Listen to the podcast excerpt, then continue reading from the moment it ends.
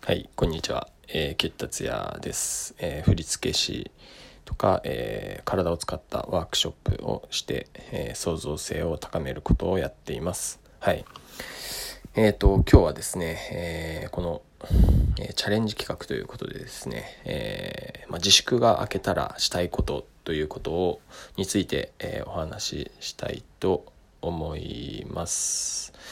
まあ、一つの自粛が明け、まあ、自粛が明けることっていうのは、まあ、ほぼほぼ、まあ、自粛が明けること、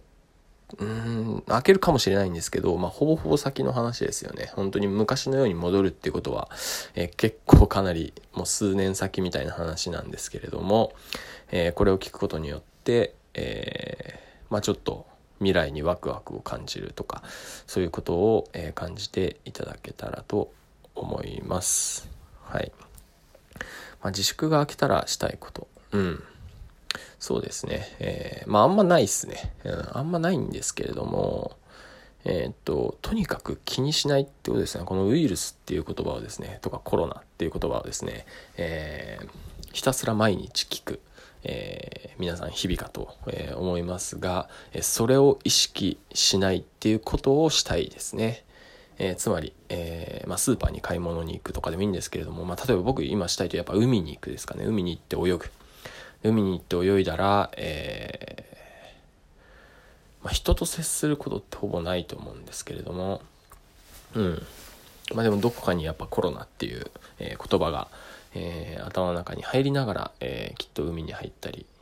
する。わけなんですけれどももうそのとにかくそのコロナを意識するっていうことをしたくないですね、まあ、つまりワクチンができればですね、えーまあ、ワクチンができたとしてうん。ワクチンができたとしてもそのねコロナウイルス自体がこう変態していく変わっていく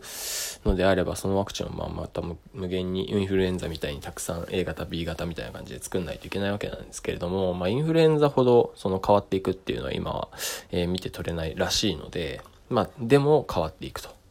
はい、なのでまあずっと付き合い続けていくっていう中でまあでもその死ぬリスクみたいな重症化するっていうリスクがもうかなり軽減されていくっていう未来になった時にそこに意識しなコロナを、えー意識しなくていいってなるっていうことをしたいですねやっぱりね、やっぱ日々生活しててこうインフルエンザを意識することってあんまないんでねうんはい。まあ、そんな日々になったらいいなと。で、えーまあ、そんな、そんな風になっただけで、第2段階でしたいことといえば、まあ、海に行くですね。えーまあ、裸にむき出しになってですね、えーそのウイルスを全く意識しなくて、潜って、もう、あ、そう、何がしたいかというと、潜りたいんですね。潜ってですね。えーこの前回の、えートークでもお話ししましたけども、その、なんて言うんですかね、この美しいもの、まあ、前回は数式の美しさについて少しだけお話ししたんですけれども、その海もですね、そのもう未知たるや、うん、こう謎が多いみたいな、タコって何みたいな感じじゃないですか。あの、なんていうかね、人間と程遠いなんか存在みたいなものがですね、いっぱいあってですね、えーそいつらを、ま、鑑賞したり、えーそうですね、まあ、鑑賞、まあ、コミュニケーションが取れるというかですね、コミュニケーションは取れないかもしれないんですけど、でもその傍観者として、まあ、その何か理解しようとするというか、うん、なんか一度僕佐渡島の海でですねイワシの大群いわ小イワシですね。小イワシの大群本当にあのいわゆるテレビの中テレビとかでよく見るようなあのキラキラキラみたいな光に反射してキラキラキラってなるのを一度体験したことがあるんですけれどももうなんて言うんですかね。なんかこうあれは言葉にならないですよね。うん。なんて言うんだろうな。うん。まあ想像していただければあの分かっていただけるかと思うんですけれども。いやその素晴らしいタリア、えーありますね、まあ、そんな、えー海に、えー潜りたい。それが自粛を開けたらしたいことですね。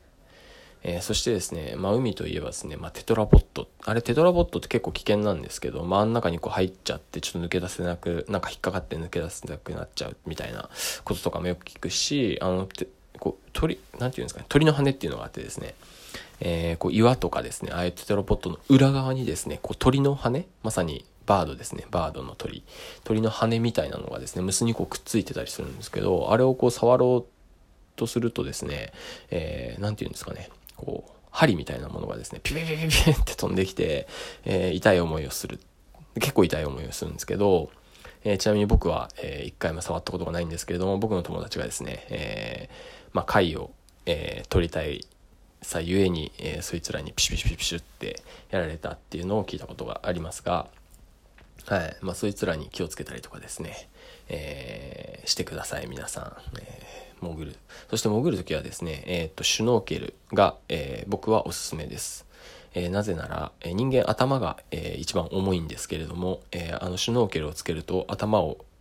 えー、常に水の中に、水というか海の中にこう沈めてですね、ぷかぷか浮いてられるんですよね。で、呼吸ができると。はい。なので、まずシュノーケル。そして慣れてきたら、まあ、ヒレですね、ヒレ。まあでもヒレはすごくね、筋肉もいるし、えー、と取り扱いが難しいので、えー、まあ、慣れてきたら、えー、使うといいでしょう。シュノーケルはすごくおすすめです。はい。というわけで、えー、この自粛が来たら何したいかチャレンジ。はい。えー、シュノーケルをつけて海に潜って、えー、海産物のですね、海産物というか海の生き物たちですね、の、えー、傍観者になるをしたいです。というわけで今日も、えー、素敵な日々をお過ごしください。それではまた。